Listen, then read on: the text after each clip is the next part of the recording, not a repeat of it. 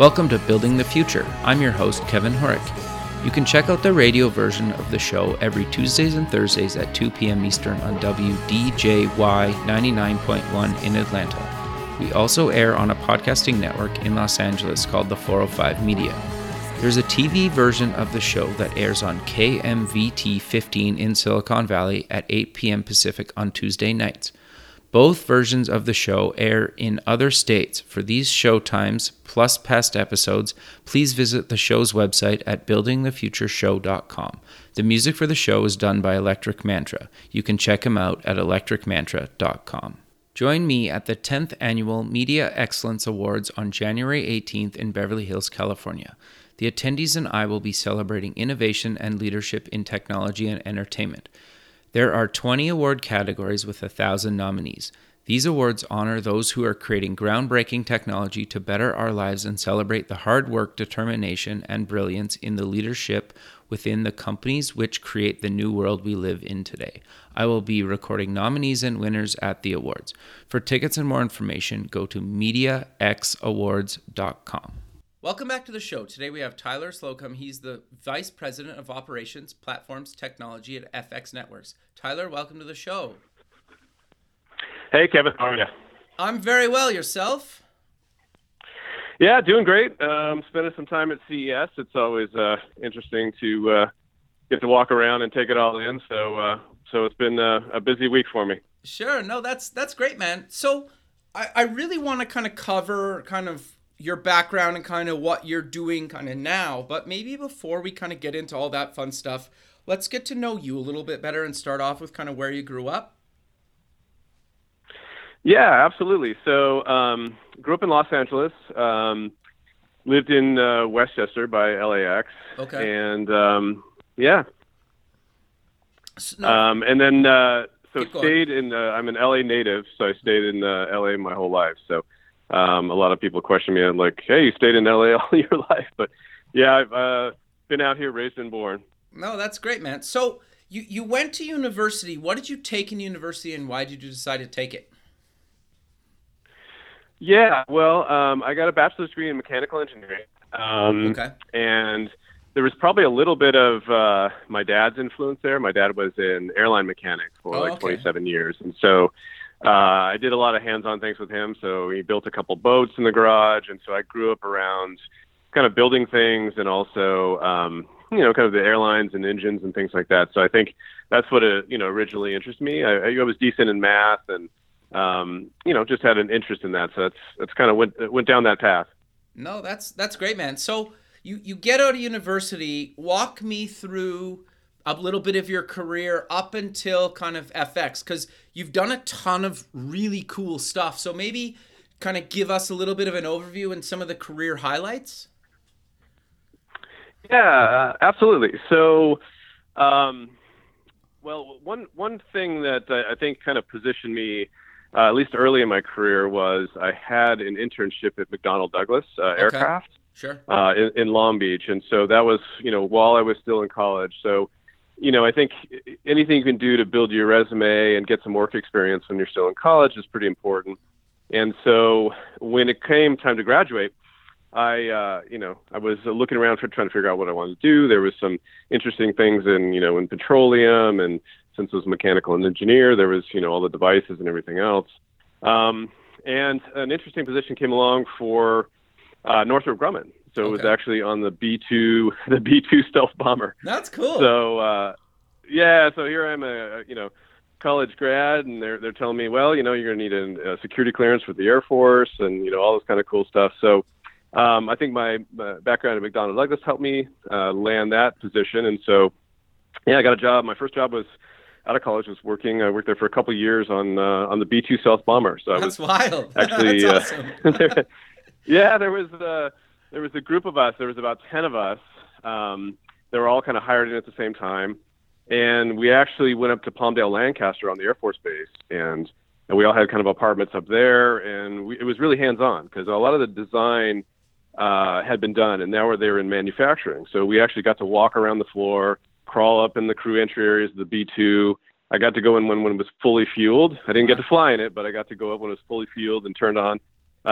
So a lot of what we were doing was making sure that everything was coming together. All the parts were fitting together. If we had to make changes, we would do that. So that's really was my start, was really hardcore kind of engineering in aircraft and defense. Okay. So that's how I got my start. And then from there, I moved into space technology. So okay. Went to what was Hughes Space and Communications at the time. And I went into the solar array group, so designing solar arrays for spacecraft. Very cool. So, yeah, that was it was like the spinning. They had a spinning, what they called spinners. Okay. Were the kind of the first satellites, and then they had three-axis, the square ones, which you see with the wings that would deploy. So people are more familiar with that. So okay, I was there, spent about 6 years, and that was still in LA. That was in El Segundo area where they're located there. So, and started, actually, this is when I took a little bit of change in my career path. I mean, for engineers, you go deep into engineering, and sometimes you get your master's and really focus on, the kind of the deep learning of it. Or you go the product route, so you take a little different slant and you start to look at project management and that overall. Right. And so this is where my career transformed a little bit, and I went down the project side of it. So I started becoming more of a project manager there, got that skill, kind of, trained that over time.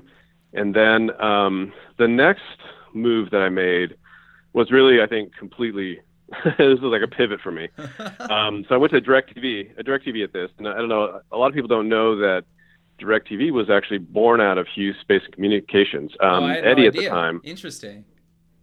Yeah, Eddie Harnstein had, introduced a project there at Hughes that was going to be this direct-to-home satellite entertainment system.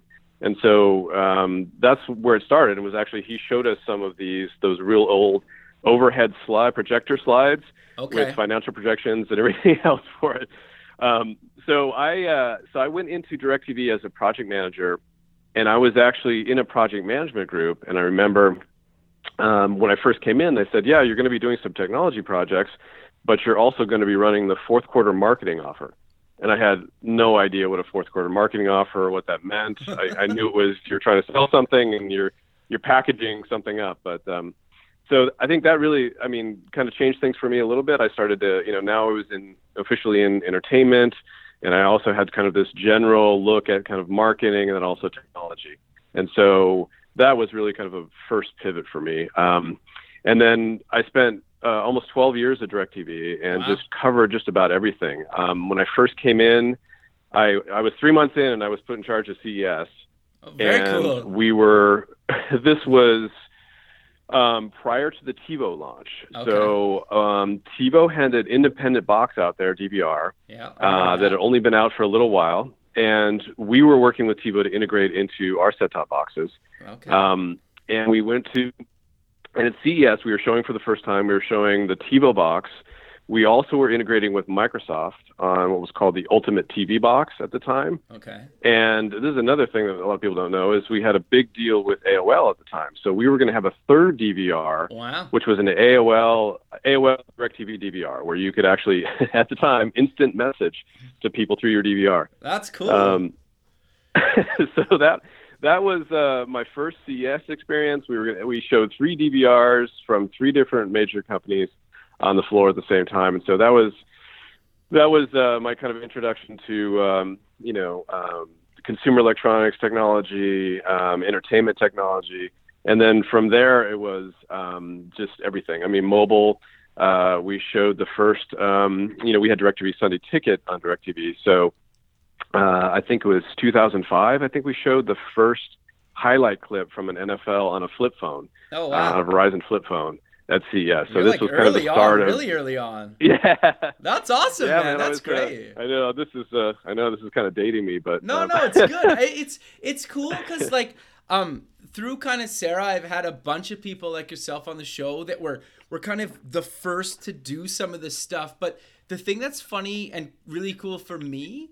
Is I remember some of this stuff or like reading about it or like watching it, right? And so just finally getting to meet the people that actually made it happen is like really cool for me. But sorry to interrupt. Yeah. That was a tangent, but keep going. No, absolutely. Yeah, I mean, it feels, you know, it's like it felt like the beginning, you know, of kind of the revolution that you see today, right? Sure. And so, I mean, video is just ubiquitous across devices now. I mean, highlight clips. If I told everybody that I was gonna, you know, send a highlight clip to a phone, you know, today it's like, yeah, whatever, man. Yeah. But back in 2005, showing it on a screen, I mean, with the bandwidth availability and everything else that was happening back in the day, it's like. It was pretty revolutionary for the time. So, but yeah. So, and then I got into you know, we got into a lot of interactive TV at the time, and then there was, I think, when Fox took an equity stake in DirecTV and they came in, they really we really beefed up all the interactive sports. Okay. So Eric Shanks and that whole team, they were doing a lot with B Sky B, and so they brought a lot of that to DirecTV, and we started doing those mixed channels, you know, where you can watch like up to 8 individual video cells, so sure. You could see, and with Sunday Ticket, you have all the out-of-market games, so you could have all those games going on at the same time, and this is a way to bounce around. So we started doing a bunch of that interactivity, and then, you know, moved into, and I was in a group, Advanced Services and Content, it was called, one of its names. And we sat between engineering and marketing. So we were kind of the incubators in the middle. We had business development people. We had user interface folks, project managers, and all of us. So it was a pretty cool place to be. I mean, you got to kind of incubate this stuff, work with engineering to kind of build it out. And then, you know, when TV Everywhere became really big. So then we were kind of on the cutting edge of that. You know, there was a lot of rights things to work out. Sure, I remember going back and forth. Yeah, with HBO and Showtime and everybody, because you know, they hadn't contemplated the rights at that time, like, you know, the streaming rights. Sure. They weren't even in the deals, because a lot of these deals are, you know, they'd be 5, 7, even 10-year deals, and a lot of that language just wasn't in the contracts about. It was all just basically in-home usage. So so we got to work on a product. It's kind of, you know, it's morphed into what DirecTV has today with its mobile app, but you know, we had a number of channels that were available. You could stream kind of in your house was the first step, because we could get the rights within the house, and then later started getting rights to stream outside of the house, and this was the whole TV everywhere, anytime, everywhere, you know, all the work associated with that kind of product. So that was, and then I spent a long time really incubating and starting interactive ads at DirecTV. So they had just done traditional clustering of ads, and because with DirecTV you wouldn't buy across individual shows, you would buy, you know, like a genre, or, you know, it would be family, and you'd buy across, you know, multiple different channels, and you would get that, you know, it's that 2 minutes per hour that DirecTV would get. And so once again, from B Sky, they were doing a lot of things with interactive advertising. This was when everyone was trying to figure out how you do overlays, you know, on TV, and how you could get people to kind of click right from the TV into something interactive. Sure. I mean, cable had the advantage at that point because they did have a back channel out of their set-top boxes. We were still trying to figure out what we could use, what little kind of satellite bandwidth we could devote to this kind of thing, but we introduced a couple interactive channels, and the concept was that you could buy an advertiser could buy a channel for a week, and it's your channel, it's in the guide, and we'll build an interactive application to go over the top of it. So spent a lot of time with the ad sales team, and I would be doing ride-alongs, you know, as the tech guy in the room to try to explain the technology to advertisers, and that's awesome. You know, what it was capable of. Yeah, and one of the memorable ones that we did was Burger King. I don't know if you ever heard about this, but they literally had a Whopper, a sizzling Whopper, for 3 minutes. And if you sat there and watched the Whopper sizzle for 3 minutes, then you get a coupon code at the end. Oh, really? So that was their execution. That, but sure, that's cool. That was their execution. So, yeah, so I spent a bunch of time interactive ads, and then, yeah, the TV everywhere, and then I think, you know, towards the kind of the end of my stay there, there was more broadband connectivity into the HD DVRs. Okay. So, you know, they were becoming connected within the home, and you had like kind of a home DVR And so by introducing all new opportunities. So I worked on this thing called TV apps, which were trying to be akin to, kind of the App Store and apps on Apple. And we made a dock for them, and you could add apps to your dock and all this kind of good stuff. So, really just, the gamut of things at DirecTV. So. Sure. No, that's great. And then you moved on to the NFL, correct? Yeah. Well, I had spent, they said a number of, quite a bit of time on the Sunday Ticket product. Right. And so I was familiar with that. I'd worked on, Sunday Ticket, the mobile application we had and everything else. And so I had, I was talking to somebody, and they were, they let me know that they were building up a mobile team over there. And this was, the league is divided up into really, half of it is in New York and then half of it's in Culver City. Okay. With the digital media team all being in Culver City. And so, I guess, they had a few guys working on mobile, but didn't really have a proper team, at the time. So I got to talking to Manish Jha. He was senior vice president over at ESPN, and he was coming in to kind of lead this mobile team. And so it sounded pretty exciting. And it was, the thing about the NFL, right, is you have this, you have this huge audience, right? It's just, they're eating. So that's what's kind of exciting. This audience, I knew football. And so, I went to the NFL, and that was, that was a pretty crazy experience. And it was so because Verizon had, at the time, it was $1 billion investment in the league. And it was I think it was a 4-year deal to actually get the games, stream a certain number of games. So wow. Monday night, Sunday night games, Thursday night games, and they would be exclusive to Verizon customers on mobile devices. And so when I first came in, the only issue was that Verizon had an application, and it was kind of a brick unless you had a username and password to kind of get through the entry screen. And then the league had a mobile app, but, it didn't have any of the streaming video or anything else. And so you were kind of, the audience was really kind of bifurcated across these two apps. And Verizon, so we worked with Verizon for about 3 months, I guess, until we got to about December, January.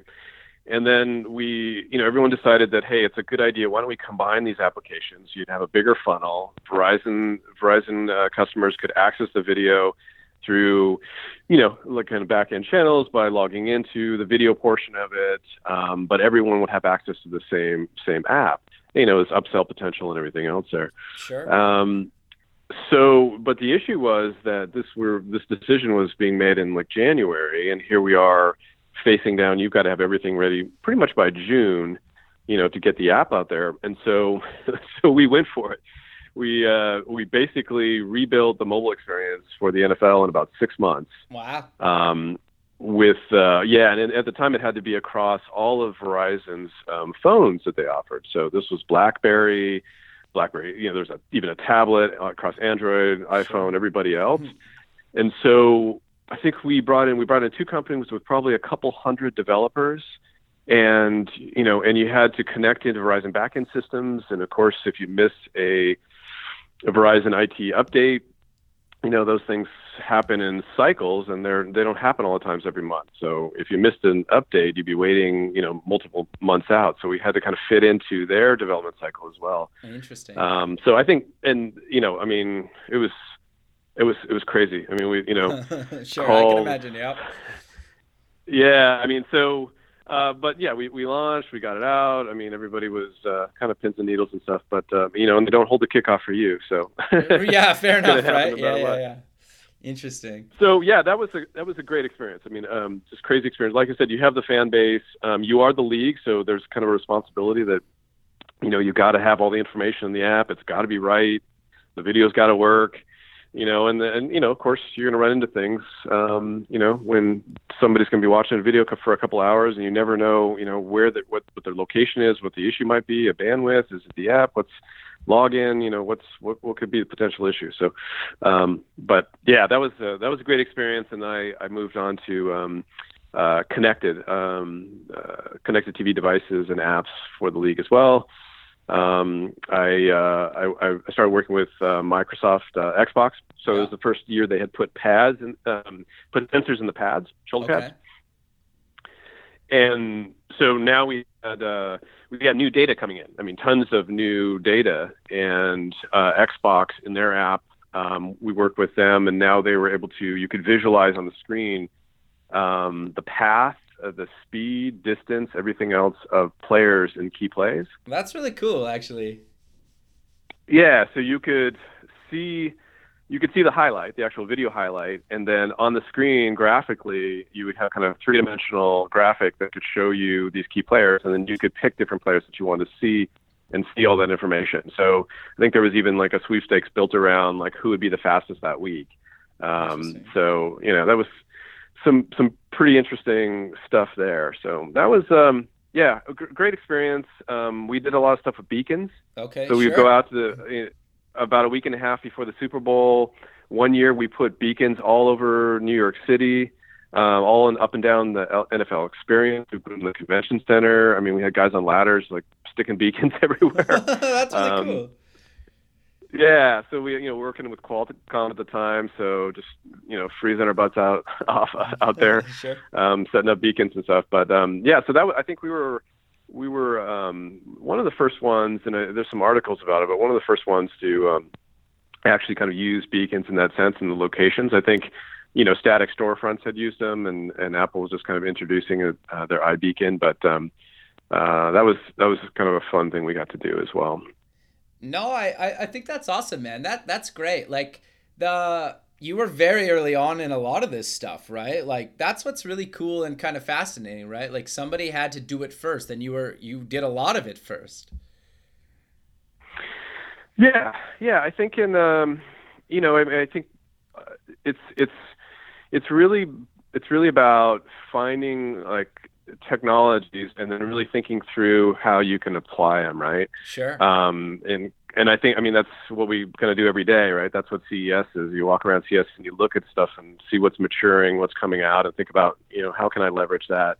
What impact is it going to make on decisions I'm making, applications we're developing, how does that apply to you, So, so I think it's, that's kind of cool. And every step of the way was something new that was coming up on the horizon. And it was just like, how do we get there, How do we get there? How do we leverage this? How does it make a great fan experience? How does it reinforce the story or help tell the story?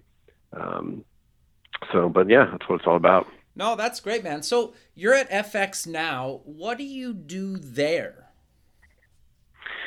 Yeah, so I'm actually, talk about further transitioning a career. So I'm at FX. I'm in the digital, like the marketing group. So I'm in the proper kind of marketing group that includes all the creatives, all the different aspects of marketing a show and producing a show. So from, creating, the video commercial spots to coming up with the key art, all of that. I'm actually in a digital group. So I'm half of the digital group at FX. And so operations is all the video operations. So we have the FX Now application, and then FXNetworks.com, and then also Simpsons World. Okay. So all of those are in my purview. And operations is every piece of video content and art that you see on the website and video that you watch comes through our operations team. That's very cool. So we have to make sure all that's staged. We have to make sure that overnight we get the video from the show so we can put it online on digital so it's available. All the clips come through. The operations teams also delivers a video to social channels as well. So operations is really, working through various CMS systems to make sure that we have all the video matched up with the metadata, matched up with the key art and the images, and all of that makes it to all our platforms across mobile and in-home and everything else. So that's the operations piece of it. Platforms have a platforms team. And, this is really all about, continuing to develop the platforms, making sure that, we understand the roadmap, what we have coming down the pipe. We have also we do some things based on what a show is all about. Some shows will lend themselves to different interactions and applications. So for Archer, for instance, this last season of Archer, we actually worked with Floyd County and built an AR app. So we built Archer PI AR app. And so you got to basically, there would be clues in the video. So if you watched the show, there would be clues that you'd be looking for. And if you stopped the program at that certain time, then what would happen is you could use the AR camera and you'd actually get the reward for that. Right. That's and so cool. You would have got that achievement. So I think in watching through, you could follow the story along and kind of solve the puzzle, the crime story every week for Archer. So that was pretty cool. So, depending on what the show is, sometimes they'll lend themselves to a completely separate app. American Horror Story, we basically built a microsite for American Horror Story. At Comic-Con, we introduced it because we didn't talk about what the series was going to be about. So this year, and so it was cult, a simple 4-letter word, but we had to try to keep that secret from the world for several months developing. And then at Comic-Con, the team did a great big water wall. It's a 30-foot water wall where we had a video then that told everybody to go to the website and what website to go to. Then where we unveiled the title and the theme of the show, AHS Cult, and then through a series of updates for 6 weeks, we would introduce new content, and then if you participated in the interactivity, then you got to see the first one to see things like character bios and costumes and a bunch of information about the show and exclusive video and everything else. So that was another kind of fun thing that we did. So I think, the cool thing about being part of the digital team there is just, it's you have all these anchor platforms that, people can view your content and see everything you're doing. But then also you get these, one-off experiences that make a lot of sense that are paired with the content itself. So that's pretty cool. And then tech, I have a tech project manager that I work with. We work with on the platforms a digital consumer group within Fox. Okay. And then we also work with other third parties on our website, et cetera. I think it's, once again, a new experience for me. Super exciting. I'm surrounded by just some of the most creative people. And if you ever watch the shows on FX or you key art, it's just so impactful. And then, the shows are amazing. Atlanta, and we just announced Mayans. Kind of a spinoff of Sons of Anarchy. Yeah, so, love that. Yeah. I love Sons for sure. For sure. That's great, man. Yeah. So you won some Emmys, correct? What were they kind of for? Yeah. So there was a couple sports Emmys. So two were for NFL Sunday Ticket. Okay. So one was an engineering Emmy, and the other one was a rather NATAS Academy. ATIS Academy of Television Arts and Sciences. That's the creative arts Emmys. Sure. And so we won for NFL Sunday Ticket. So this is talk about first. We did something. We actually pushed highlights to TiVo as part of this. We did a companion channel for Sunday Ticket. So you would have, and this was, once again, super early. It sounds pretty simple, but it was cutting edge for the time. We did broadcast a separate channel with kind of an LRAP of all the scores for the other games. Sure. And we had an online presence as well. So we combined all of that. And that was the first Emmy for that. And then we won a parallel kind of technology Emmy for that. And then after that, it was for DirecTV Sports. Very cool, man. No, so all sports related and all kind of in the interactive realm. No, that's really cool. And the thing that kind of fascinates me about kind of what you've done and continually do is you're basically bringing these kind of like technology and digital experiences back into kind of the physical world, right? Like, the thing you just mentioned that you guys did at Comic-Con, and I'm sure you're doing other stuff in the future, but I think that's really cool. But I'm curious to know, there's got to be a lot of time, effort, and planning into doing that kind of stuff? Like, how do you even kind of start or get like a big company like FX kind of on board to even consider doing some of this stuff? Yeah, I mean, I think, you know, the kind of creative spark comes from a lot of places. Okay. You know, we're always talking to technology partners. Okay. So we're understanding, you know, what's available, what technology's out there. I think, you know, it's kind of a combination of things, you know, kind of knowing what's available, knowing some different things out there. Sometimes things are brought to us. So, a production, you know, Floyd County or somebody will bring an idea mm-hmm. and say, hey, I got this really cool idea for promoting the show this year. What if we did this? Right. Okay. And so we're always kind of evaluating those ideas to figure out, you know, does that make sense? You know, is it going to get us to where we need to be? So I think it comes from different areas within the company and then also external to that on the creative and production side. So I think it's really a collaboration. And when you look at it, it's just like, is this the right fit for this show? You know, and then I think a lot of times it's, you know, it goes back to the producers and you know, where their mind is with the show. Because I mean, I think, you know, at the center of this, just like, you know, all of it is the storytelling, is the creative behind the story and the show. And so I think, you know, you really want to understand the producers really well and understand what they're trying to achieve. And, you know, if they have a specific direction they're going, sometimes you can get a sense. And it's also, is this show brand new? Is it something that, is this a follow on? Who's the audience? You know, I mean, sure. Audiences lend them, and the Archer PI audience is great. It's, you know, it's younger, it's, you know, mobile savvy. It's a different type of audience, and it lends itself well to, you know, mobile AR experience, right? Right. You know, where,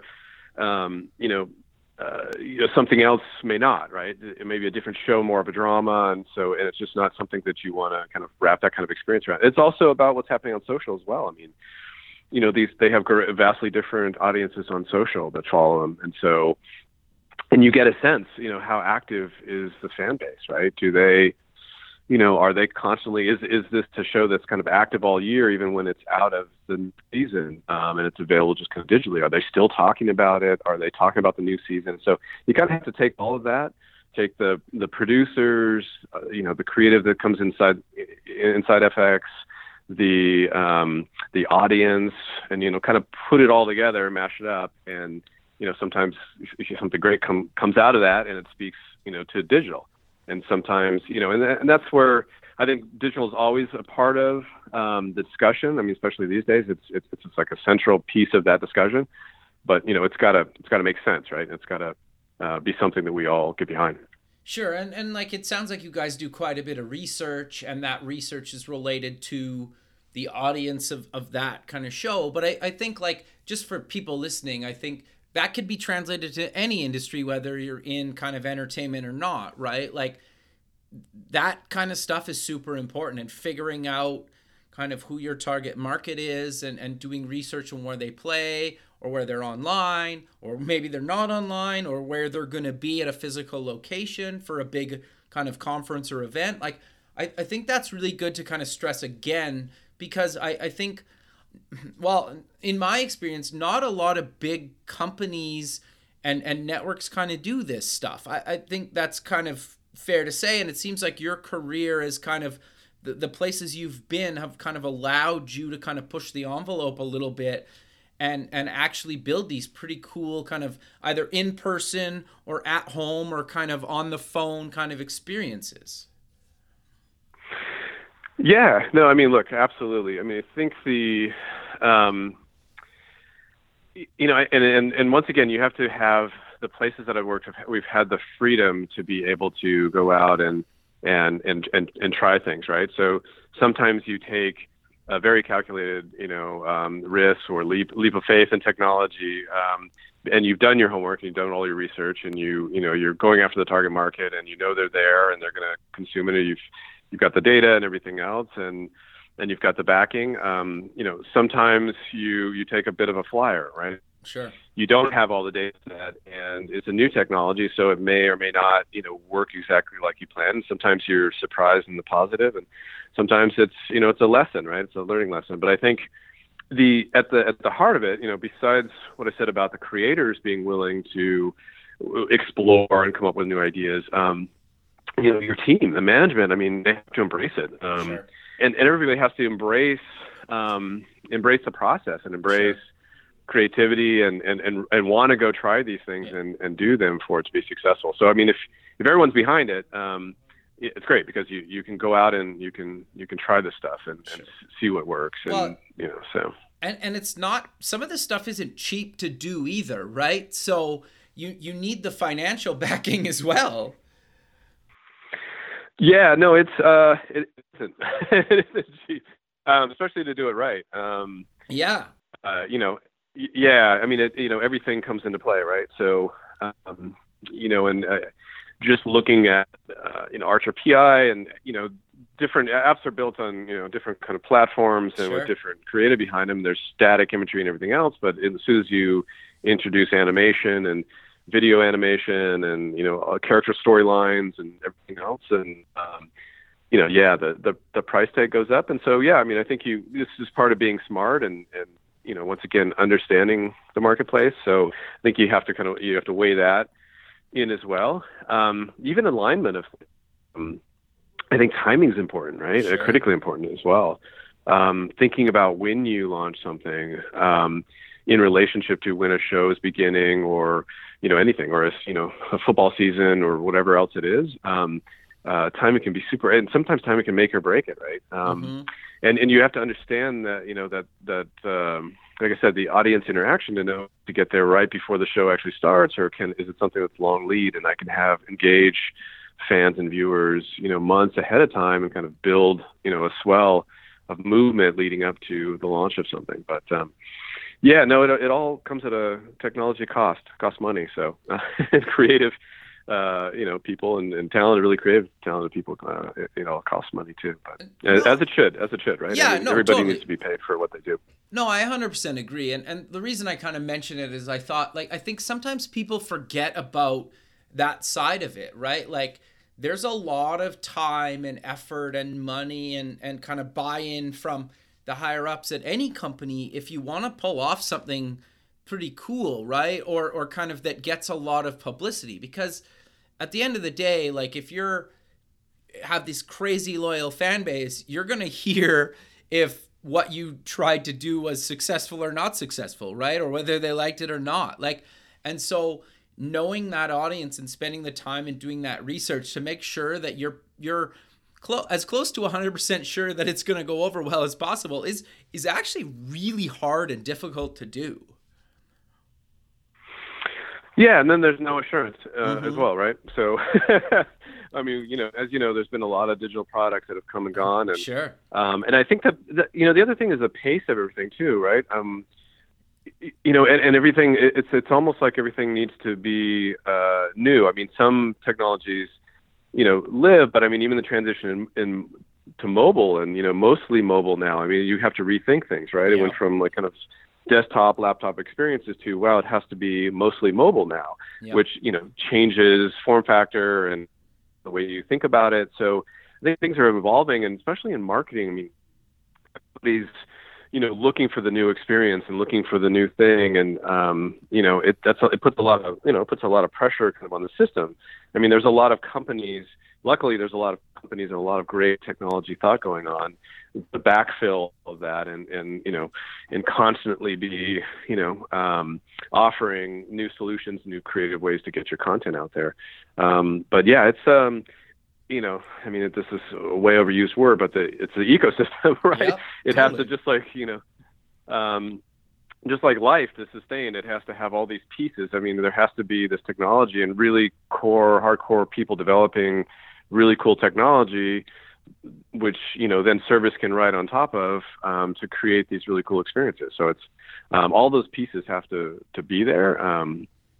So they kind of determine the direction as well, right? So from hardware manufacturers and what the capabilities are putting in to, and it's interesting. If you look at, you study some of the things that that have worked and that, you know, worked moderately, I guess. Like 3D, right? Yep. 3D.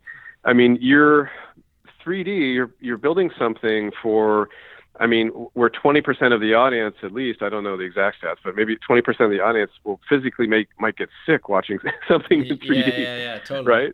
You know, or so that's another thing you have to think about is this, does this have mass appeal?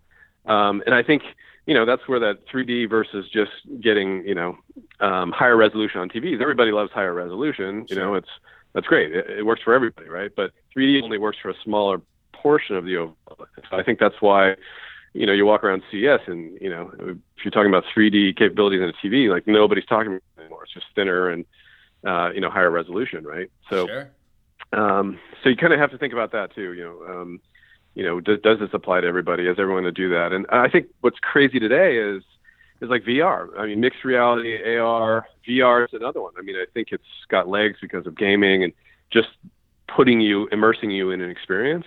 But once again, it's got a headset. You know, for true VR, you can't see outside of that right now, you know, at least with most of the headsets, right? It's, you know, because you're immersed in this experience. So does it apply to everyone? You know, will it have a huge growth? And mixed reality, will it, you know, I think there's almost as much, if not more, opportunity in mixed reality. If you can still kind of see, but be able to leverage information. I agree. That could be very powerful. No, I think that's great, man. But sadly, we're kind of coming to the end of the show, and I really want to talk about kind of your involvement with the Media Excellence Awards this year and kind of in the past. So how did you kind of get involved, and why do you think it's kind of important? I actually got involved the first year of the award. 10 years. And I was involved.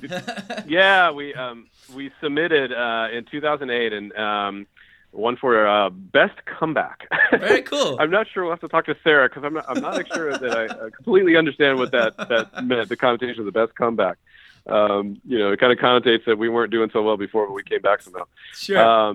But yeah, 2008, that was the first, you know, submitting and accepting work for that. And then 2009, we won for our DVR scheduler we did for iPhone. So that was pretty innovative at the time, right? Sure. You could remotely schedule a DVR because it was the, you know, oh, man, I forgot to record this program. So once again, an early day application, but it was pretty cool. So that's how I got involved. And then Sarah and I stayed in touch, and then, you know, several times she asked me to present. So, you know, I was excited to do that. So it's, it's been exciting awards. I think it's great to, especially in the early days, no one was really honoring kind of mobile excellence and what people were doing. So it's been really excited to be involved. No, that's great, man. And like, you're going to be there next Thursday, correct? Yeah, absolutely. I'm looking forward to it. Yeah, and so we'll get to meet in person, and I'm coming down, and I'm excited to kind of meet. I've had a bunch of you on the show now, and I'm excited to finally meet a bunch of you in person, and, you know, I think it's going to be really great on January 18th. Just before we kind of close, is there any links or stuff that people can kind of check out to get more information about kind of what you guys are doing at FX and anything else you want to mention? I mean, we're, so actually it's, today, we just launched the, FX skill, for Alexa. Very cool. So yeah, that just, literally went out today. So we're pretty excited about that. So always looking for, new distribution platforms. I think, you know, we're going to be looking at all the voice services and trying to figure out, kind of where we go next with our skill as well. Okay. Probably the best place is just FXNetworks.com because what we do is we put up product pages usually to support all of our new initiatives. You know, we also have a service that launched a little while ago, FX Plus. Okay. So it's in coordination with our MVPDs, and it's available for Xfinity customers and Cox as well. And it's really the first opportunity to have access to our most of our back catalog of shows. So Nip Tuck and all of those damages and most of the seasons of our previous shows.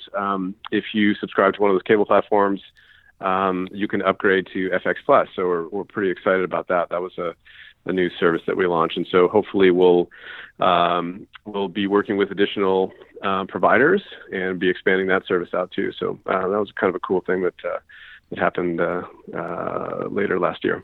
That's very cool, man. Well, Tyler, again, I really appreciate you taking the time out of your day to be on the show, and I look forward to meeting you in person, and have a good rest of your day. Excellent. Thank you, Kevin. Thanks, man. We'll talk soon. Okay, bye. Yep, bye. Thanks for listening. Please visit the show's website at buildingthefutureshow.com. Also check us out on Facebook at Building the Future Show, and follow us on Twitter at Building Show. The music for the show is done by Electric Mantra. You can check him out at electricmantra.com, and keep building the future.